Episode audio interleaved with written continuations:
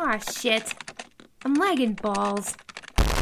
That's right, Lagging Balls, your community-focused World of Warcraft podcast. For the people, by some people, with your hosts, Thorn and Fist.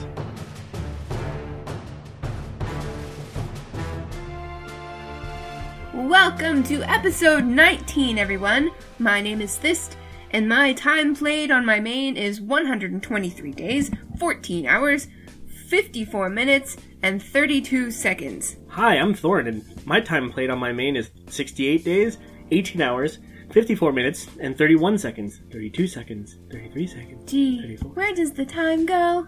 I will never regret spending so much time playing WoW. Me either.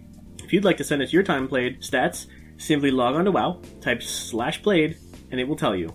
And after you get over your depression, you can log into your Twitter machine and tell us and tell us your results at Lagging Balls. Yes, please. There has to be someone out there who spent more time on their mains than me. Please? Please? Oh god, I can't be the worst one. I thought you agreed that you'd never regret it. I don't. I just don't want to be the worst. Or the best one. Or that. This week we wanted to touch on a touchy subject without being too touchy-feely, but at the same time touchingly serious about a touch or tough subject. What the fuck? Stop touching yourself while you talk. Sorry. Bad touch. What we actually wanted to do was address the well-known stereotypes that come with class association. Ah, yes. As you know, as soon as you choose a class as your main, everyone has all these assumptions about who you are as a gamer, even as a person in real life. Yeah, and we thought we should bring this to uh, light and dispute these stupid generalizations, you know, kind of once and for all. Yeah. Well, we're sorry if anyone gets offended here, but that is not our intent. No, not at all. We're just calling you out because you're all a bunch of punk asses in every one of these classes. Our classes included. Sure. Like warriors. Okay, so let's, yeah, let's start with warriors. So when you roll a warrior, everybody assumes that you're bossy. Yeah. You know, because warriors yeah, are kind of like the quintessential tank. Yeah. The original tank. And so, you know, everyone thinks, oh, he rolled a warrior, so he's all bossy and he just wants to be the boss of the dungeon or the raid and he just wants to tell me what to do and stuff. Yeah, well, they're also big-headed.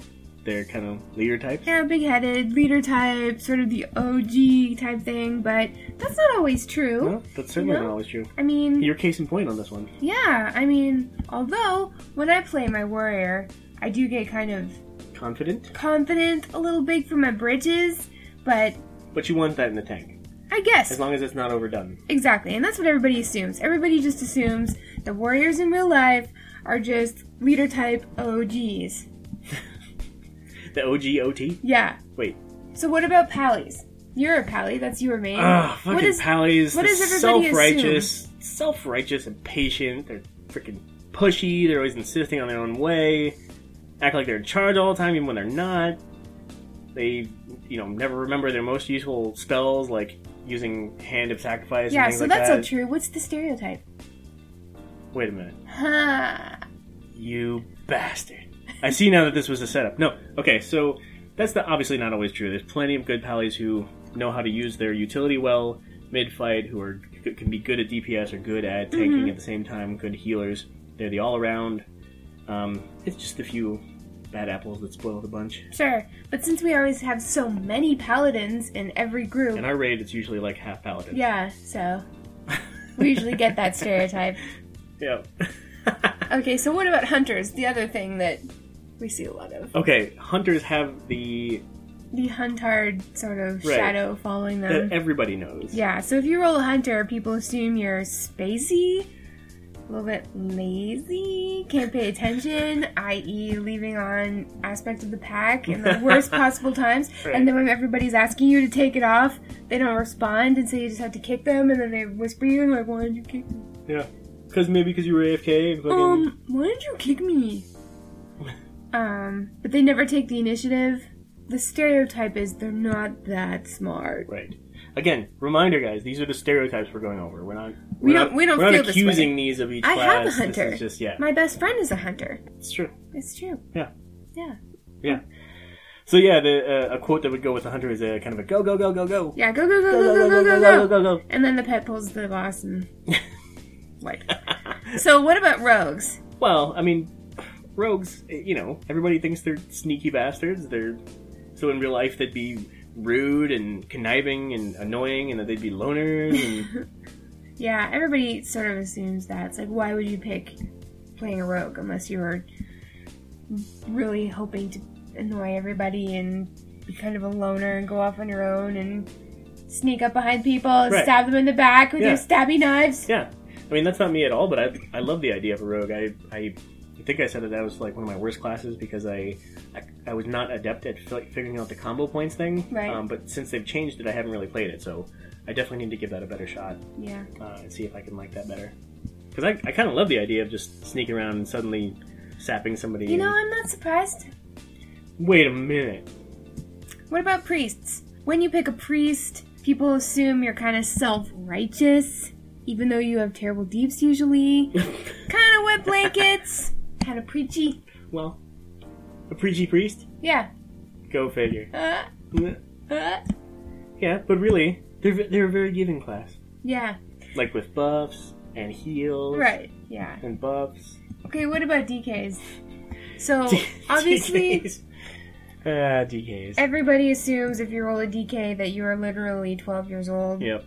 You're a noob. Right. And you're only playing WoW because mom took the Xbox away. And we know that this stereotype is true. If you play a D K as your main, you are twelve years old. You are a child. Period, and that's it? Period, that's it, that's it. The end. Yeah, that's not a stereotype, actually, so. Alright, mages.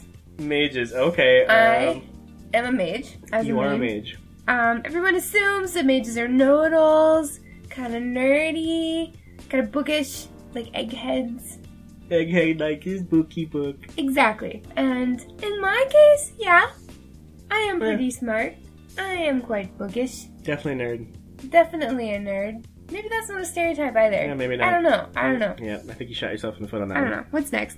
Warlocks. Warlocks. Um, they're clearly goth. Yes, they're clearly obviously depressed. Very depressed. They clearly are wannabe hardcore. Um, and they walk the line between like goth and emo, uh, kind of with ease, and might uh, might actually be evil in real life. In real life? Yeah. No, actually they are. Wow. I mean, why else would you roll a lock unless you're like... completely evil. Am I evil in real life? No, but that's not your main. But it was my original main. Yeah, but you didn't like it because you're not actually evil. No, I you're liked actually... it. I liked it plenty. I was just bad at it. You're... Well, that's because you're not actually evil. So you have to be... You need the evil I R L buff? Yes. In order to be an effective warlock? Yes, you do. How about monks? Oh, monks. Uh, well, obviously, if you roll a monk, you have problems with alcohol. Mm. You're very drunk, tipsy, indecisive, kind right. of a late bloomer. Probably because you're... passed out drunk. And very loud in a coherent voice chat. Ah, yes. Always the, the case with every monk that we ever play with. Yep.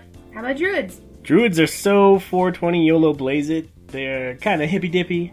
Really uh, love cats. Yeah, know? They really love cats.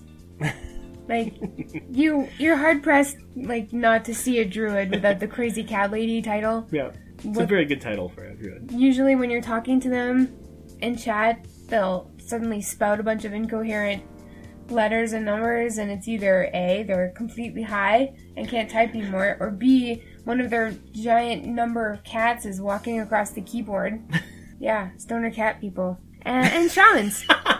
Shamans are the stereotype of a real-life person playing a shaman is outdoorsy, active, hiker-type person, like a like a hiker, like a, like a trying to be one in with nature kind of yeah, thing. Yeah, yeah, doing like yoga outside and trying to feel centered, mm. whatever that means. Totemed. Yeah, so I don't even know how they find the time to play WoW.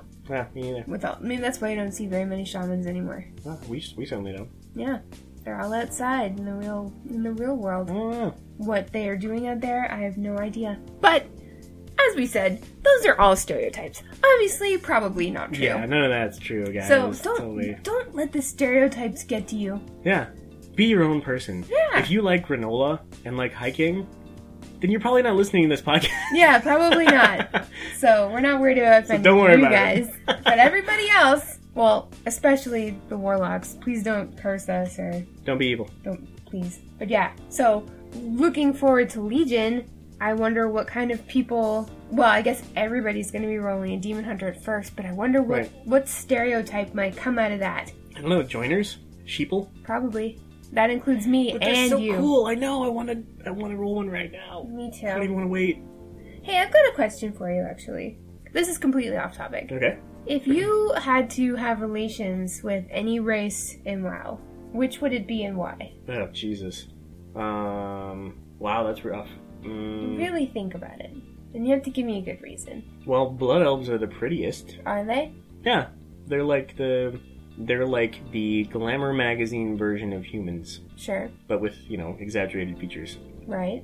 But I can deal. I'm I'm in a I'm living in a fantasy world here. I can, right. I can deal with some exaggerated features. That's a little too easy of an answer, though. It is. Yeah. Just because they look pretty. Mm. Okay. Otherwise, I think I'm gonna have to go with trolls. Why? Because they're so bendy. They are quite bendy. They're quite bendy. You can hold onto the tusks while you're. Hey, see, bonus. Hanging out. Yeah. Hang on while you're hanging out? Yeah. Is that what we're calling these days? Hanging out? Yeah. And for you? Giving her the Vulcan special. um, I'd have to go with orcs. Oh, yeah? I like a man with, you know, burly sort of shoulders and mm. arms. It's not a man, though. Well, a male okay. thing. You know, Ian Hazakostas has some pretty good shoulders. Um, I wouldn't be surprised if they modeled the New York models after him. Why are you twirling your hair while you're saying uh, this? I don't know. Wasn't aware that I was doing that, but yeah, they also got really nice nipples. You know, it's I true. Like a good nipple on good a man. Solid nipples. Yeah, man nips. I like those. And the, um, you know, when I met you, your original name was an orc. That's right. And she had some crazy junk in her trunk. Yeah, she had a nice booty. She had it going on. She did. So that's that's a nice thing that we know about each other now. Yeah, and both uh, male and female orcs don't necessarily need to have hair. No, not at all. It's they true. Can pull off the whole bald look. Yeah. Really well. So, listeners, if you had relations with any race from the World of Warcraft, what would it be and why? We want to know. Actually, let's do a poll. Yes. Let's we'll... see which race wins. Yeah, wins the poll. Let's, let's, please. If even if you don't want to give us your answer, even if you want to like privately message it, message it to us, we're down with that. Yeah, we'll put up a poll on the website uh, at lagging balls dot com. Huh. We'll add that um, right after the current episode. So as soon as we put up the new episode, we'll add the poll right after. Um, so you can go on there and post what in-game race you would have relations with. Absolutely. Or tweet it to us at Lagging Balls. Yeah, we'll make it anonymous so you don't have to put we your won't. name on it. We won't. L B Newsline. News you can use, unless you refuse. So, as for WoW news, you know they say no news is good news? Yeah. Not for podcasts today. Yeah, not so much. For fuck's sake. Thanks for nothing, everybody. Fucking um, no news this week. Wow. I can't... I'm blinded by my own rage. Anyway, um, the one really kind of sort of interesting uh, hotfix, because there are some hotfixes, and we'll post the link to the hotfixes on our website, but... The one we thought we'd bring up is the remnant of the blood moon. And that's that great big giant blob of, like, blood. Floating blood. Floating blood in the air, which is kind of relevant because there's a blood moon tonight in North America. Oh, yes, that's right. Which will be interesting. Hopefully, neither of us turn into some sort of werewolf, mm. were-ape. Good, because that were- would be ally side. Something, yeah, I don't know. Um, but the... The remnant of the blood moon, uh, to reduce, they, they reduced the number of drained blood crystals needed to start the encounter. Um, the health of the blood moon has been reduced to one thousand, and it's down from ten thousand. Thank goodness, because that took forever. It did. Even for something with, you kill in five seconds afterwards. Yeah.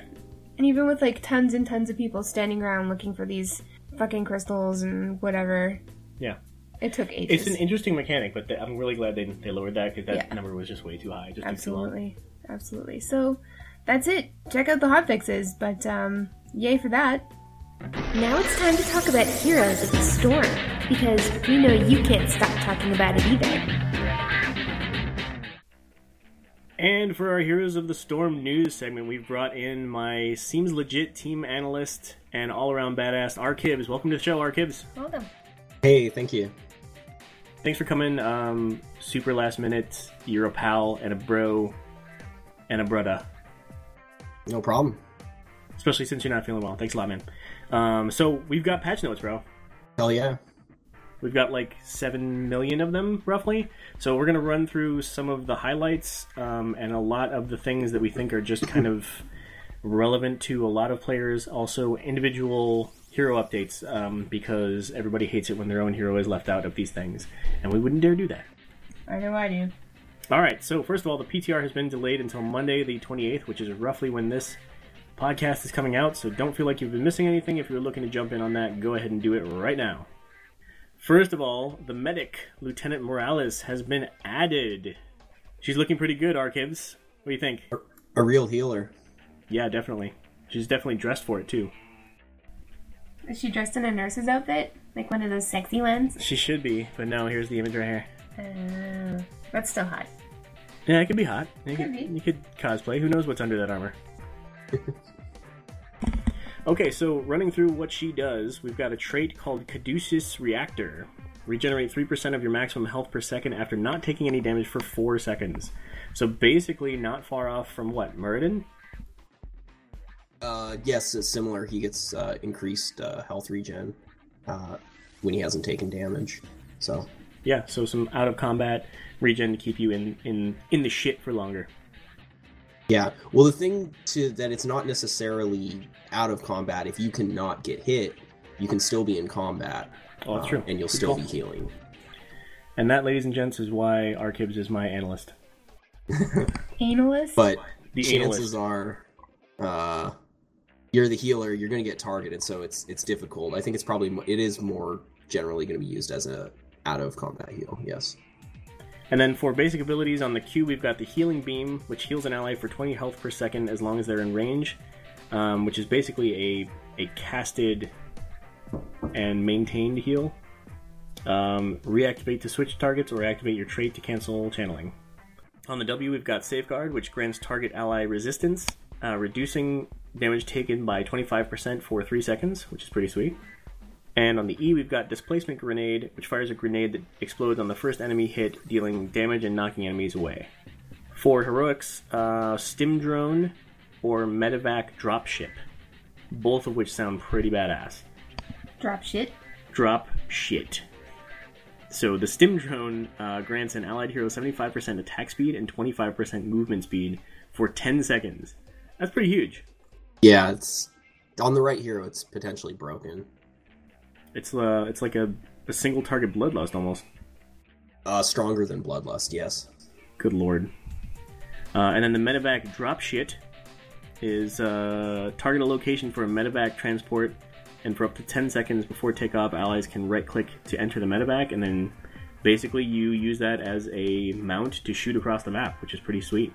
Yeah, brings in obviously potential for uh, kind of guerrilla tactics, being able to do, you know, tactical strikes, move from one end of the map to the other with the whole team, which is real strong. Is it the whole team? Does it say how many? Uh, like, I don't... Yeah, you can you can pile in as many people. Uh, uh, for it says yeah for up to ten seconds, uh, the allies can enter it also, so you can move your whole team with it. That's bitchin'.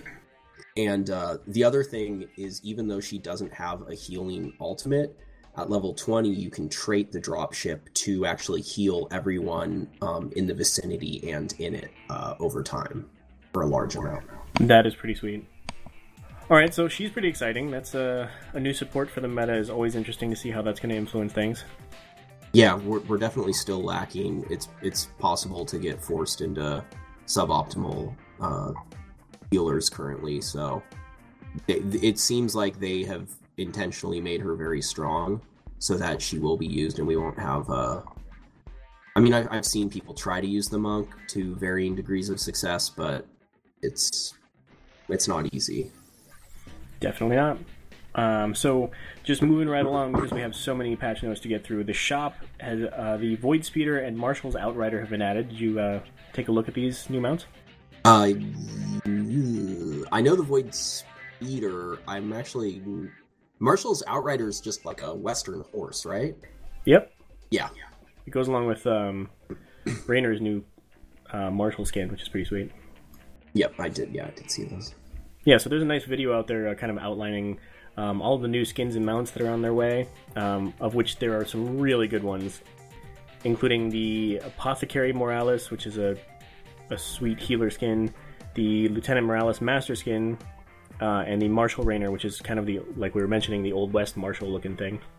Um, and when I say uh, now available in the shop and things like that, that's we're, we're talking about the P T R now. So these are these are originally intended to go through October fourth. We'll see exactly how long that P T R goes. We, we obviously never know that for sure, but uh, these would be things that would be coming out roughly after that. Chances are the patch will go live, I would say, um, October sixth. That is very likely. Uh, otherwise, Chen has been reduced to seven thousand gold, or eight fifty if you want to pay cash, for the Panda, or Tyrael is at four thousand gold and six fifty. Otherwise, they're adding end, end of game surveys.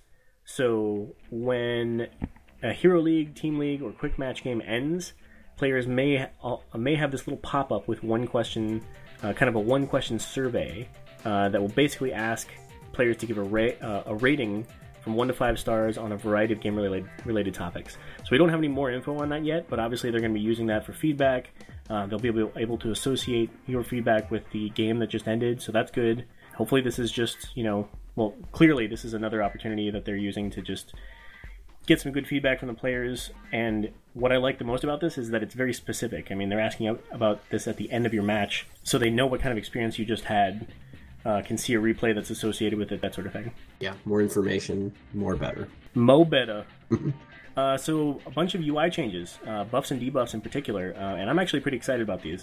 So we've got um, the Healing Fountain icon uh, that's going to be on the right of the hero portrait to indicate how long you have until uh, it is no longer on cooldown. So that's pretty useful, so you don't just, just save you a millisecond or so from clicking over to the Healing Fountain or clicking to the wrong place and not quite catching the Healing Fountain and not being able to see where it is and not seeing your countdown on that.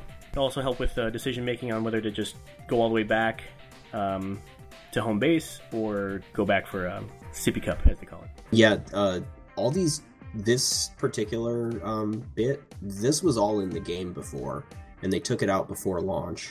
I guess complaining they didn't want to confuse people, but it obviously just takes away a lot of information from the player, and so this coming back is definitely a good thing because not... I. I think most players didn't agree with it being taken out in the first place. Yeah, just like um, kind of the lack of info on a lot of the uh, broadcasts, like the Heroes of the Storm stuff. Having the talents. Yep. Right, yeah. So now they're also adding buffs, um, the buffs that you gain via your talents. Um, they appear underneath the player's health and resource bars uh, to the right of the Healing Fountain icon. And buffs for talents like Seasoned Marksman, Focused Attack, Regen Master will indicate the number of stacks that you've earned as well.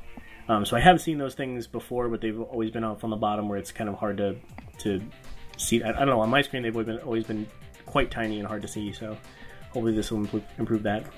And a big change that people have been kind of asking for is that the loading screens will now be a lot more useful. So now you're going to see both teams on both sides, uh, which will include player name, portrait, and portrait border, uh, the load progress bar, just like they've always had, and this, each player's selected hero for that game.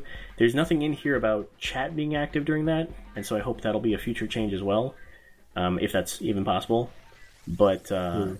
at least these are, you know, small improvements. Yeah, this is, especially for Quick Match, um, but even in Hero League, it's sometimes helpful to, or not sometimes, it's always helpful to be able to see the enemy team's comp when you're trying to Uh, hash out what kind of strategy. Um, I know when we're in comms, it's like, wait, what does the other team have?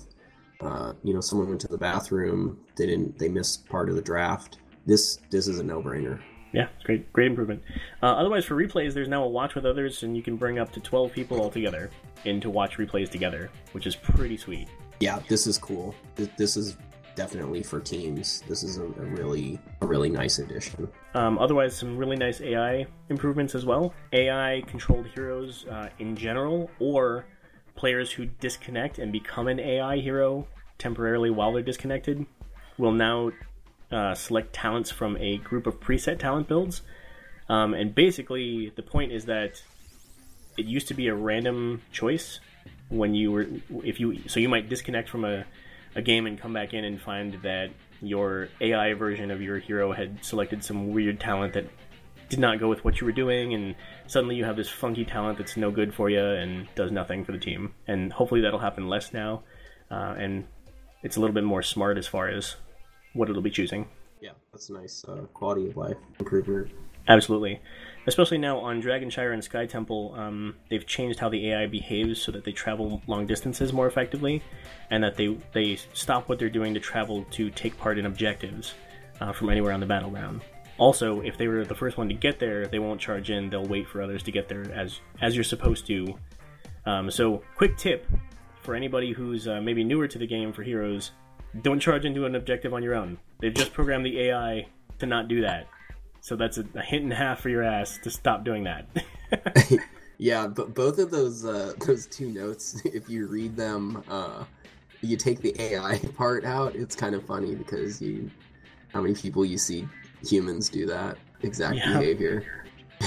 We'll, we'll travel to take part in objectives from anywhere on the battlefield. Oh, you, you think? Is that what this game's about? Oh, shit. You're kind of supposed to do that. Yeah. Okay, and then in Tri-mode, um, they moved the allied Hollow Storms uh, closer to the gate. They changed the size of the battleground as a whole in Tri-mode. There's a new playable air, uh, area below the lane, so there's now Siege and Bruiser mercs. There's a target dummy, and the target dummy will even show you things uh, like damage per second and damage dealt, those sorts of things. This is cool. This is going to lead to some optimization of builds, being able to actually track stats. If you're thinking about, you know, jungling, you can see how quickly you can take camps at different levels. What's the earliest level you can take a camp? I like it. It's it, it seems like a lot of these things are are just bringing the game more to where it should be, making it more professional, more um, polished. Yep, they're clearly listening. Okay, some specific map changes. Battlefield of Eternity, the Immortals' basic attack damage has been increased after eleven minutes have passed. Um, we're going to skip over a lot of the numbers in the in these uh, notes because there are just so many. We're going to put a link in the show notes to all of the, the patch notes so you can look for yourself to see the uh, the details on a lot of these things. Um, but suffice it to say, the damage has been increased after eleven minutes uh, and after sixteen minutes, just to make sure that endgame moves along and people don't stay in Battlefield of Eternity for an eternity. Yeah, this is the same problem they were having on, uh, on Tomb of the Spider Queen. So they increased the, the spider strength after fifteen minutes, and it looks like Battlefield Eternity was going on for too long also because they felt the need to double buff the Immortals. Yeah. Uh, and for Garden of Terror, uh, the Garden of Terror's overgrowth now disables the enemy's core, and its health now increases the longer the game progresses.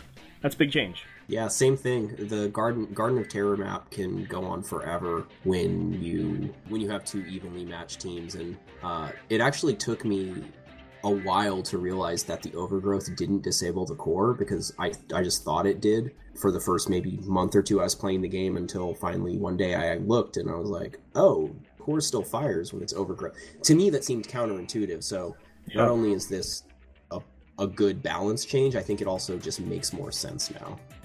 And for in- Infernal Shrines, the Punisher's starting and scaling health has been decreased by ten percent. Uh, so it's a little a little less strong initially, which is really good. It now leaps to the nearest enemy hero within range, rather than selecting one at random, which is excellent.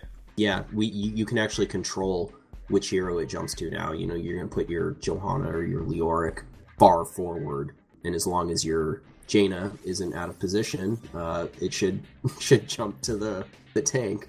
Yes, thankfully. I mean, if it's going to destroy somebody, at least... at least have a little control on that. Skeletal Defenders, the amount uh, required to summon a Punisher has been increased from thirty to forty, and they will no longer take increased damage from abilities and talents that deal bonus damage to minions, and the range at which the Skeletal Defenders will detect and attack players has been decreased by twenty-five percent. And and I didn't see this in the notes, because this I guess this is more of a... Oh, maybe this is under the bug fixes, so I think it is. About the... The minions weren't scaling, or not the minions. The Skeletal Defenders weren't scaling right, with the yeah. game. They were remaining at level one strength, which is why it was so easy to kill them. And all these changes are basically the opposite of the other changes, that this map snowballed way too hard. Um, it's way too easy to get a lead and build it, so they're basically scaling everything back, making it harder to get the defenders, making the fight the fight over the shrines is going to be, be a lot more prolonged now, rather than just like, oh, you got there first, you cleared it, you win the game. Right. Uh, and then in the Sky Temple, they just made it so that there are no more three temple events. Three temples will not come up together anymore. Which we won with last night. Yep. But that's it's fair. The developer said that it's if you're behind, it's impossible. It's literally impossible to stop that when that happens. So um, that's that's fair, I guess. And then uh, moving on to some hero changes. So we'll just try and touch on some of these kind of briefly here. But um, for Butcher, we've got the uh, Savage Charge talent. Bonus damage changed from fifteen percent of the target's current health to ten percent of the target's maximum health. So that's that's kind of a big change. fifteen percent of current health is a giant chunk, whereas ten percent of maximum health is a set amount. So yeah, like it didn't really make sense because fifteen percent, you know, basically it makes it so that if they're near death and you traded for that and you charged them, fifteen percent of one hundred is only fifteen, so you're not going to kill them. But the way it is now, if they're at one hundred health and you charge them for ten percent of their max, which is probably, you know, whatever, two hundred or three hundred, you're guaranteed the kill. So it just makes sense now. And then Lamb to the Slaughter, um, they added new art to better indicate which players are affected by it, which is which is great, I, I think. I mean, obviously there was a circle to begin with, but I... I would never notice until I was, you know, if I if I made it out in time until, you know, I was getting that stupid getting pulled back in animation, which just really sucks. I honestly think I've only seen Lamb to the Slaughter in like the develop in the reveal video. I've not, I've never seen anyone take that. It's always Furnace Blast. Oh yeah, well they they do a bunch of it in uh, Quick Match. Oh, for, you see Butchers in Quick Match. Yep. Okay, Zeratul, some nerfs. Basically, he was they, they said he was too strong, and so they reduced his basic attack levels. They reduced his blink reactivation time with the Wormhole talent, so now you only have two seconds. For those unfamiliar, Wormhole changed your blink from blinking from one location to another to blinking into a location and then having, uh, it used to be three seconds, now two seconds to reactivate that and return to your original place. They've also uh, reduced the cast range of Void Prison by fifty percent, meaning that you have to be a lot closer now. Yeah, and these do hit Zeratul hard, um, but there kind of is a reason that he's first ban, first pick in pretty much uh, most competitive games. And yeah. I, I I like that they were able to nerf. They I feel like they came up with a creative way to nerf these abilities without... Basically, they've increased the skill cap on them. They're still viable, but it's a lot harder um, to use, and the margin for error is smaller. Yeah, and that's great, because, I mean, you only had to hit, you know, a full combo, and you could all but kill somebody who had anything less than full health, who was any any of the squishier heroes, which was just, just a little annoying. To be fair, that's still going to happen. This damage Absolutely. reduction is insignificant, in my opinion. Minus one per level is, like, it's not going to make a difference. It's really the, the the Blink and Void Prison nerfs that are, is what they were targeting here. You're still going to get blown up by Zeratul, I'm sorry. Well, that's still that's still the point, though, right? I mean, you can't take that away from him, or, or you've you've basically yeah. castrated the character. Yeah, exactly. And the Void Prison is, is based, I mean, if you listen to the pros talk, they consider it the strongest Um, ultimate in the game, and I, I don't know I, I like that they changed it without just straight up you know uh, you know going stitches on him or something like that. And speaking of him, we'll get to him in a moment. Hella changes on Definitely. Stitches as well. For Nazebo, the corpse spider's uh, attack damage has been decreased, and the leaping spider's damage bonus has been decreased from twenty-five percent to ten percent or to fifteen percent, and Ravenous Spirit's vision radius has been increased by approximately sixty-six percent. That's a strange percentage number to me, but apparently it gives quite a bit of vision now. I mean, I, yeah, I don't I don't know. I guess they felt Ravenous Spirit wasn't giving enough vision. I, I hadn't heard that as a as a problem, but the spiders, that's nice. Um, the spiders are really annoying. You can't target them. They uh, stop you from hearthing. They stop you from mounting. They stop you from channeling, from capping. And anything, they hit pretty damn hard. Yeah, and they hit really hard. So anything, I, I mean, I don't know. Maybe, maybe the frogs come out more, but the frogs at least you can dodge. Um, you you can't do anything about the spiders. Right. For Tassadar, the plasma shield amount decreased basically they just they just kind of decreased it. It's from two hundred to one fifty and decreased the level plus forty per level to thir plus thirty per level. Yeah, and so the reason that they did that is because the the shield amount is now increased by fifty percent when it's cast on other allied heroes. So even though the base ability is is a quote unquote nerf, they had to do that because it's actually they're actually buffing it. Yeah, which is great. I mean, the the developer note on this one is that they wanted to make him a little more viable as a solo support. Um, and this was one of the ways they're trying to go about doing that. So we'll have to see. I mean, this is a big change for Tassadar. I mean, at level one, he's putting a shield on for two hundred twenty-five, which is pretty significant. Yeah. I mean, especially since that's almost half of the health of a lot of heroes at that level. Yeah, exactly. I mean, of, of Jaina, that's basically a third-ish, a, quor a quarter-ish of her health. Oh, right on, yeah. Uh, they also reduced the mana cost on that and the cooldown, uh, so they want you using it a hell of a lot more often. Um, so the buffs to the shield all around. For Leeching Plasma, the Leeching Plasma talent, uh, the basic attack damage returned as health increased from twenty to thirty percent. Uh, for Evasive Shielding talent, the movement speed bonus duration increased from four to five seconds. And Archon's damage bonus was decreased from one hundred percent to sixty percent. So obviously Archon was hitting a little harder than they intended. Yeah, that's that's pretty big. Um, because a lot...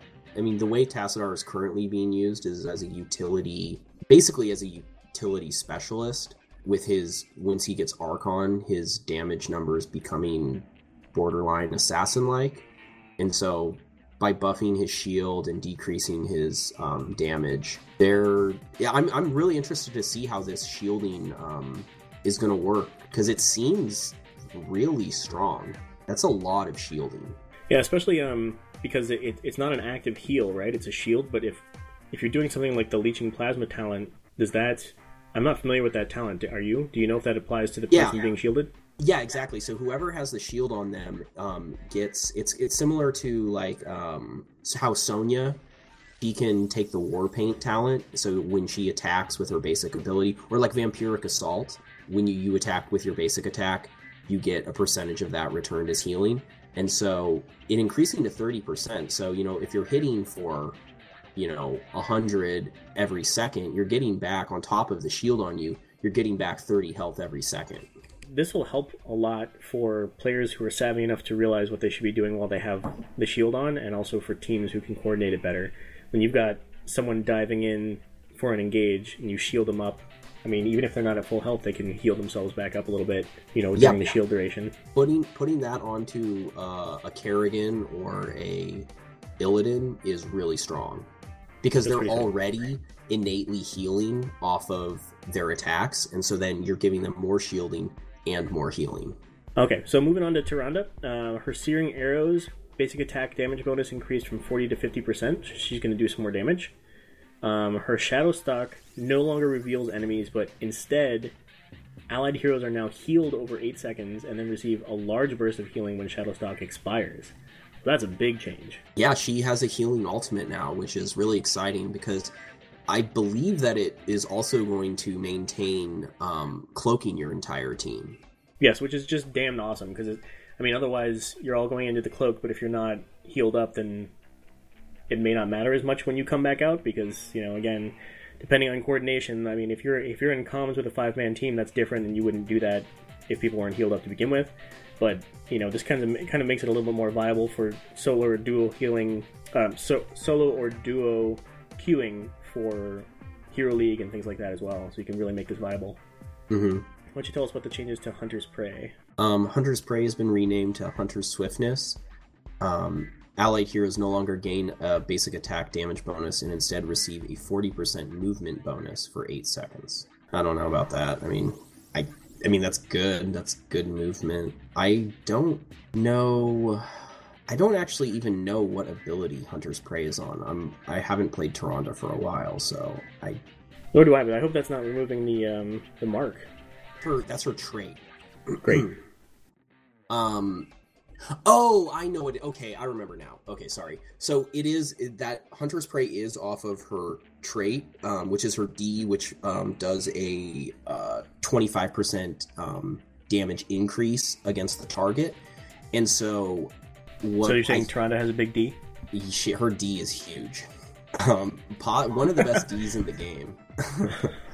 um, but so when you traded into Hunter's Prey, uh, I believe it also gave a basic attack damage bonus against that target. But you know what? I, I don't yeah, so now it's movement speed as well. So the, if you if you talented into it, it would be additional attack damage. But obviously they felt like that was too much, so they changed it to movement speed instead. Yeah, I, I think so. Okay, so big, big changes to Chen. Yeah, uh, I think we're I I this looking just looking at this, not having played him, I think this makes him viable. So real briefly, I'm gonna run I'm gonna run down through some of these points because there's quite quite a bit. But basically, it's, it's basically take every one of his abilities and talents and make it better. That's true. That's a nice, easy way to say it. They moved around a lot of talents, so they they're kind of more viable. You can get to them sooner. Uh, it used to be that Chen's gameplay was fun, but extremely not extremely weak early game. Yeah, that's how I would say it. Yeah, I mean he was he was just really weak early game, um, but then late game became almost godlike if you could maintain your drinking, because once again Blizzard is full of a bunch of lushes, and I love it. But basically, um, okay, kind of without running through all of these, definitely take a, l- a look at the link in the show notes for, for all the details here, but you get you get more shielding while you're drinking, you take less damage while you're drinking, brew regenerates faster. Flying kick is faster, bunch of decreases in mana cost, damage increases on abilities and talents. Right. Um, removed the brew cost on his ultimates and decreased their cooldowns. Yep. All around buffs like crazy to Chen uh, to try and make him more viable. And I mean, it remains to be seen what a big what big a difference this will make. But honestly, he's one of my favorite warriors, um, even as weak as he's been. Um, and one of the worst games I ever had was against a stun comp that kept me from drinking a full set of brew almost the entire game, and it was really, really frustrating. Yeah, and unfortunately, that still is the counter to Chen. Um, if the enemy team has stuns, you're going to have a bad time because they're just going to keep stunning you out of the brew. All right, um, and then Diablo. Let's actually start with the developer comment. The buffs to Shadow Charge should help reinforce Diablo as the premier gank warrior. The rest of his kit gets a little bit of love to help his overall play. Uh, so basically, you've got some stun increase, stun duration increases. You got some uh, movement impairing effects added. You've got some damage increases all around. They really buffed the hell out of him uh, to try and make him do a little bit more damage and be much more gankable or gank worthy. And th- that really was his role um, before they nerfed him. He was. The Diablo Tyrande combo was terrifying. If you got grabbed by Diablo, uh, you were basically dead previously. Yeah. So, I mean, it's it's good to have more heroes come back. I have to say, I haven't missed playing against Diablo because he is really frustrating to play against when the person's good. But yeah, I guess I'm, I'm, I'll have it. But I mean, as as the you know kind of primary warrior player, uh, I'll have a reason to play Diablo again. So, and I love the gank. I love ganking. So. You sure do. You love those Rome comps. Oh, they're so fun. Definitely. So for Johanna, um, her Knight Takes Pawn got nerfed to hell.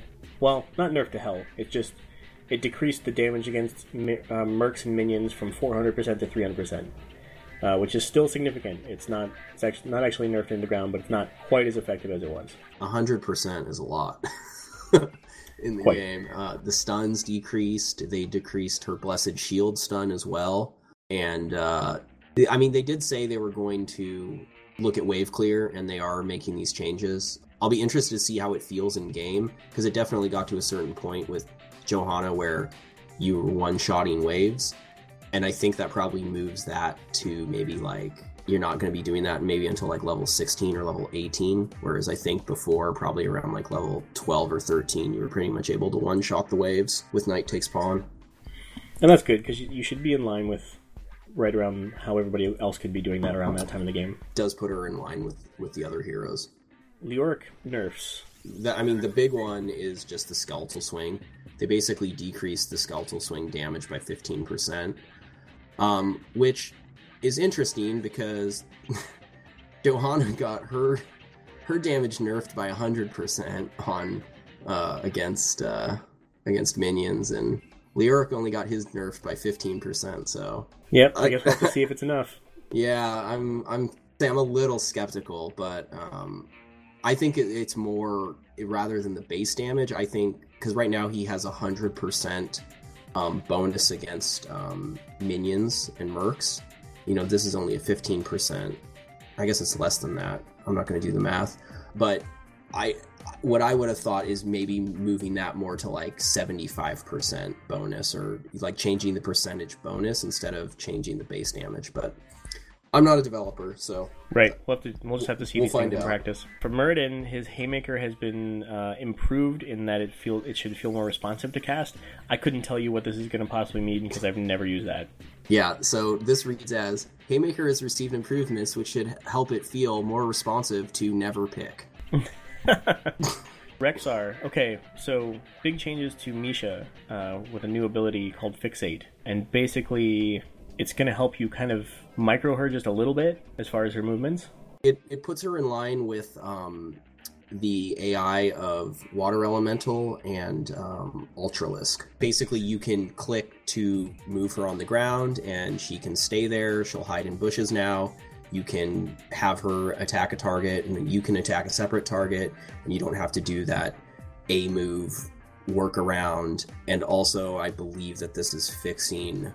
Um, there was an exploit using the A move that you could soak two lanes. You could oh, wow. stick her in a lane, and then basically, if you A moved away, I believe she wouldn't leash off of it, but I'm assuming that that is going to be fixed here. And the in line with the Johanna and Leoric nerf, they, um, even though he's brand new, they decided his wave clear was already too strong, and he also got one hundred percent uh, damage reduction to non-heroic targets. Gotcha. It looks like they also um, increased her leash length and made it so that she'll hide when Rexar is hidden in a bush. That's good. Yeah, that was. I was hearing people complain about that, and she yeah. was kind of screwing up the ambush. I mean, to be fair, lore-wise, it's a bear. She's a giant bear. Like, she kind of should give you away, but... Lore-wise, yeah. I don't know. There's such, there's such like uh, really generalized, really loose basics as far as lore in this game. Yeah, that's true. Try so, not to think about it too hard, I think is right. what Luther said. That's right, during the tutorial. So Stitches. Huge changes to Stitches. Yeah. They, uh, they pulled out Block. They pulled out Regen mas- Master. They pulled out Imposing Presence. They buffed his health. They added Stone Skin earlier. They added a Dampen Magic talent at level one to reduce damage taken from uh, enemy abilities. Yeah, it's basically Block for um, abilities instead of right. basic attacks. Um, and basically, they added, they tried to buff his hook, they tried to buff his slam a little bit, they tried to they tried to buff him in ways, there's, a, there's a, oh, quite a lot of changes here. So basically, what they tried to do was make him more viable, give him more staying power, help him be able to stay in the fight longer, and just be more useful as a tank. The, the kind of the dev note, um, kind of in, along the same lines of how they, they said they wanted... Um, Diablo to be kind of like the premier gank master. They want Stitches to be the anti-mage. So they've given him this anti anti-ability talent, and then also ha- are giving him, because of the nature of his Devour, which gives you a percentage of your maximum health back as healing, they've given him, instead of giving him more regeneration, they've given him talents that um, increase uh, your maximum health. So more health, greater percentage healing. So I like that they're trying to make the heroes more unique from each other instead of having a bunch of generic talents, and then it's basically like, well, Johanna and Leoric are the best because they just have the best kits, they just do the things we need them to do the best. I like the special specialization it seems like they're moving towards. Most excellent. Yeah, I'm excited to see how some of these changes are going to roll out. They, these these big amounts of changes that they do, because uh, we're kind of at the end of, of the notes here. We're, we're basically um, we, we ran through some highlights. There's more to see. You definitely see the link in the show notes. Um, but for the most part, um, there's a this is a big balance patch. So there's there's quite a bit going on. Uh, tons of changes. Um, this is this is one of those exciting times in the game where a lot of things change, and you kind of have to see how these things are going to start playing out, both in your own matches and and at the um, competitive level. Um, and speaking of the competitive level, I can almost guarantee you that this is going to be the last balance patch um, until after the World Championships at BlizzCon, because yeah, good call. They're not going to screw the players over by, a week before, you know, rolling out some more changes. So this is probably what you're going to have to live with for the next, you know, month, month and a half. So get used to it. Yes, definitely. Get good at it. R Kibbs, I want to thank you again for joining us for the Heroes of the Storm segment. Um, and Fist... I would like to thank you for picking up the slack. Yeah. My pleasure. Poor Fist just doesn't play this game very much and just doesn't have much for perspective on these things, and that's fine. Um, we'll probably even maybe even add a, a bit of a bumper at the beginning here that, to say that this segment's a little long, and feel free to skip ahead if you don't play this game. Because yeah, it's a little it's, heavy on the notes here. It, it is. It's. I realized the other day, I think I texted you in all caps, new patch notes. You did. And that, that's when you know you're a, you're a big nerd for a game, when you, you, you get all hard about balance changes. You're like, oh my god, they nerfed Leoric, and you know, Reddit explodes and stuff, and uh, yeah, that's how that's how you know you're into a game, is uh, patch notes get you excited. Yeah, you get pissed off about your, your heroes' nerfs, and pissed off about other heroes that you hate getting buffs, and yeah. Good times, man. Thanks again, R Kibbs, especially coming off of uh, being sick and doing this last minute. You are a gentleman and a scholar, and you have a big swinging dick. Well, two out of three ain't bad. I think it's time for some motherfucking shoutouts. Shoutouts, yay, yay! In shoutouts, uh, our first shoutout this week is to our fantastic friend Ro of the Realm Maintenance Podcast, who was kind enough to interview us for his latest show, which should be out sometime this week. Yay! Thanks, Ro. Yeah, thank you. Uh, we had so much fun talking with you, Ro, and, and you've been a big supporter of ours for so long now, and we really appreciate all you do. Not just for us, but the entire Blizzard podcasting community. Absolutely. You're truly a podcaster's best friend. It's true. Yeah, like the Realm Maintenance Podcast is like the Blizzard podcaster's podcast. Right. It's the mecca of everything that we all do. Yeah. And Ro is such a nice guy, and he's so inclusive and supportive, and he's really nice to talk to. Yeah, and he even um, let us swear a whole bunch on his podcast. Yeah, he said we could. So. Yeah. What a guy. I think he actually swore more than we did. We actually did. We were on our, our best behavior. Yeah, and he was on his worst behavior. Dirty Roo. But yeah, you so... dirty bird, Roo. check out, check out the Realm Maintenance Podcast, and not just for our episode, but all the episodes before that. He does right. amazing interviews with podcasters. He does amazing updates in the podcasting community and uh, in the Blizzard community. So right. if you like Blizzard stuff, you will like this podcast. Definitely check them out. Do it. Big shout out to R Kibbs for guest hosting our Heroes of the Storm segment. Um, Thanks, buddy. Yeah, dude. I mean, we asked... Uh, R Kibbs is a... is a good friend. We're in touch like daily. Um, it's his B F F. Because he's the he's the analyst for my team. We're really good, close friends, and um, uh, maybe butt buddies, something along maybe. those lines. Okay, well, you're gonna make butt babies. Thanks, R Kibbs. I appreciate you taking the yeah, time. Yeah, thanks, man. bud. Um, a shout out to Rockbupog, F O Q B U P O G. Rockbupog. Yes. Um, he commented on our PvP server topic from this past week, and he said, I'm on a PvP server because in vanilla I read that normal was easy mode, and now I'm too deep in the game to go back. Um, and he also says he didn't know any better at the time, so he picked PvP, and he likes his guild too much to transfer. That's so, a good reason. Yeah, that's pretty much the same reason that you had. Yep. Yeah, and getting on a server and finding friends in a guild that you love, that's going to keep you there for years. So kept us there. It did, it did. So thank you for answering that question. We really appreciate that yeah, because appreciate that's it. That's why we post these questions. We want to hear what you guys have to say about things. We don't care what we have to say. I don't care what you say. We hear each other talk all the time. Way too much. So thank you, man. Um, oh, and we just wanted to mention an excellent exchange between our buddies Ro and at Spanky Hunter. Um, um, and this is in reference to our last podcast, episode eighteen. Uh, but Ro says, there's a part of me that really, really hopes Watcher Dev listens to the last minute of episode eighteen of Lagging Balls. Can't stop laughing. Um, and uh, Spanky Hunter says, it's quickly becoming one of my favorites, leaves me laughing every episode.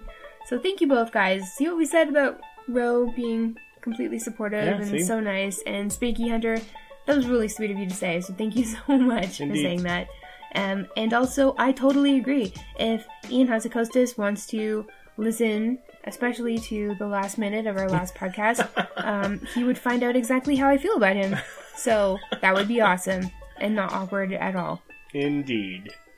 Not awkward not for anyone awkward. At all. Only beautiful. Another shout out goes to Roxy Cutie and Lawlet, uh, and Lawwick La Wilco oh one for creating the Warcraft positivity hashtag this past summer. Uh, we are late to the game. We just got wind of this this past week, and so we're all about it. Totally. But it gives everyone on Twitter the incentive to talk about what they love in Warcraft, and from the past few weeks and what we've been trying to do with some of, um, highlighting some of the um, customer service devs, or uh, some of the customer service um, Blizzard employees on Twitter, and some of the devs, mm-hmm. and just throwing a lot of love their way. Didn't realize this, this hashtag was going, or we would have included it to begin yeah, with, because absolutely. It's absolutely in that vein. But we really admire the positivity crusade that these two staple members of the WoW community embody. So encourage everyone to follow Roxy Cutie and, and at L A W I L C zero one. And take advantage of the Warcraft positivity hashtag. Do it up! And you'll be seeing that hashtag on uh, from us a lot more. Yes. Uh, as well, so... Thank you, ladies, both. Yeah, um, good both job, guys. For the great artwork you do, for the positivity you share in the community, uh, and how involved you are. It's really yeah. cool. Listener feedback time! Because the more you write, the less we have to. Thanks! Got Snuffiffy wrote in. Snuffiffy.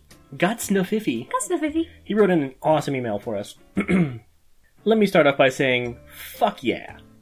Love hearing a podcast that acts like adults. Tired of other pussy podcasts that act like children listen to podcasts.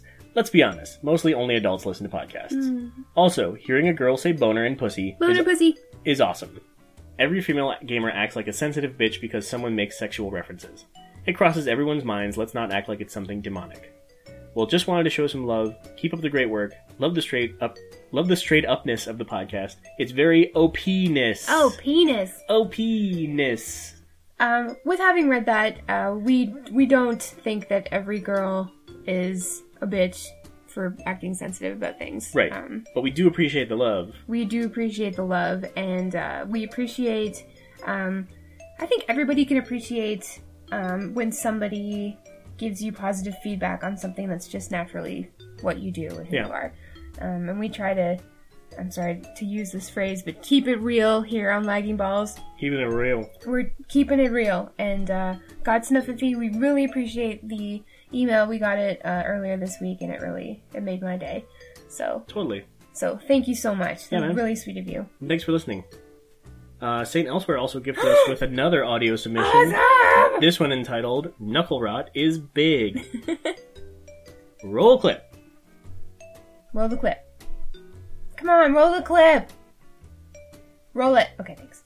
This week, for the umpteenth time, I ran a new blood elf through Ghostlands. And that's where you have that quest that most of the time you're there is in the red. It's for going to kill Knuckle Rot and Luzran. I believe those are how you pronounce the names. And you get a ring. It's the first ring that you get via questing... Uh, definitely in the Blood Elf line. And in order to do that at level with other characters at level, you have to put together a little party and go do it. Now, do you think it would be a good idea if Blizzard were to put together quests like that and maybe give a really nice quest incentive? You know, you get done with this, you kill these big bads, and you get something extra special. Or do you think people would just skip that shit? I think I'd do it. What about you? All right. So basically, uh, Saint Elsewhere thought it, you know thought it was a good idea for Blizzard to put together the group quest at the low level mm-hmm. for Knuckle Rot and Luzran uh, in Ghostlands, and he wanted to know is uh, are quests requiring a group rewarding worthwhile pieces of gear for lobies that are leveling up? Is that a good idea? And we. I agree. I agree. I agree. Yeah. I, I mean, I, I wonder if people are really going to do it as much. I mean, I think that might be the the the trade-off is, do we go this extra mile and put in these extra quests? And, and to a certain extent, I think some of these quests already exist. Yeah. Like, for example, the, the um, Amphitheater of Anguish. Yeah, but and... they're not common, though. No, they're not. There's not a lot of them. I think, I think that it's a good idea because... Um, if you're just starting out, like just let's just say this is like a fresh noob, like a new, new, yeah. new person, and you have to group up for this quest, you're going to meet people. Right. And that's important when you're just starting out, because sometimes you might need help. That's true. And it you can you can kind of blow through a lot of things as a lowbie. Yeah. Um, but you're you're not getting very big jumps in gear exactly. very often. Um, so it's always nice to get like one extra special piece of gear for doing something specific. Absolutely, and that's that's something that you will learn as you get up in level and do dungeons and raids and stuff like that. So why not introduce little baby lobies to something like that, like finding your own group and working together as a team sooner. Absolutely, and honestly, that actually goes along with the whole shift in Legion to more community. Mm-hmm. um, like like we've talked about in the past, how uh, Draenor was like very focused on the individual. Yeah. Um, so blowing through as a lobby is kind of a, that makes perfect sense. But then maybe for Legion, when they're trying to open things up more class-wide and more community-wide, um, maybe it makes more sense for them to implement things that are going to bring people together. I agree. Yeah. Nice one, Saint Elsewhere. Yeah. That's a really good question. Yeah, I love that. I never would have thought of that myself. I'm gonna take credit for it. I'm not. Just did. Hey gang, we need your help. We're tagging this Shitbox as a community-focused podcast, but so far it's just been us talking shit. We need you to give us stuff. Delicious content, like questions, topics to cover, content segments, guild stories, emails, and disputes that need settling. We'll even get some shout-outs and accept your own podcast commercials for promotion. Gimme, gimme, gimme. Please. Brewfest is upon us, boys and girls and boys. So get on that ram and don't ram into things as you ride that ram. What the fuck are you even talking about? It's it's Brewfest. I've been ramming around all day. And drinking? And drinking. Wow, so have I. Mm. And I'm here to tell you mm. that Brewfest is upon us once again. Wait. And there's loads of enjoyous activities mm. for us to partake in. Like, for instance, also the ram rides. Mm. And also mm. drinking. Mm. Some beers. Some beers. And brew, mm, brew and ale. Mm, and ale. What is the difference between ale and brew? Uh, one is one is alcohol, alcohol. ale, alcohol, and one is brews. Wow. Exactly. Wow is awesome. Did you did you see any pink helics? No, but I caught a Whirlpool singer in my pants. That's insanely fucking hot. Brewfest, everyone! Get your ale achievements today and grab the ram by the horns. Hey. Hey. Hmm. Hey. Hmm. Hey. Cheers. And, and to you, dude, bro. Oh, shit. Oh, God. Oh, shit. Oh, shit. Happy Brewfest!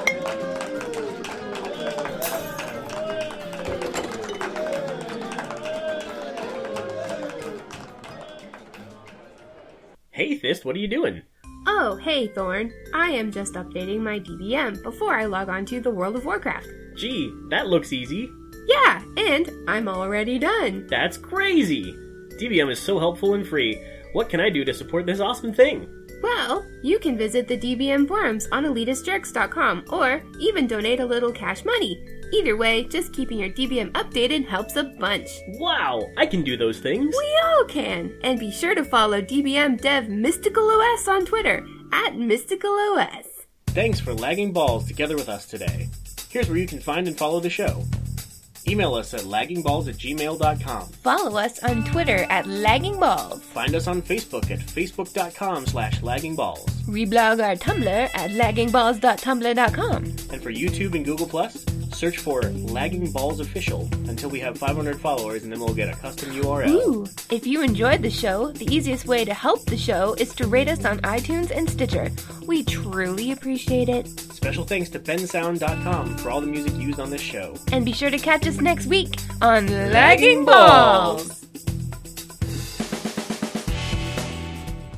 As for WoW news... What the fuck was that? I don't know. What'd you do? I didn't do anything! Um, WoW news, right.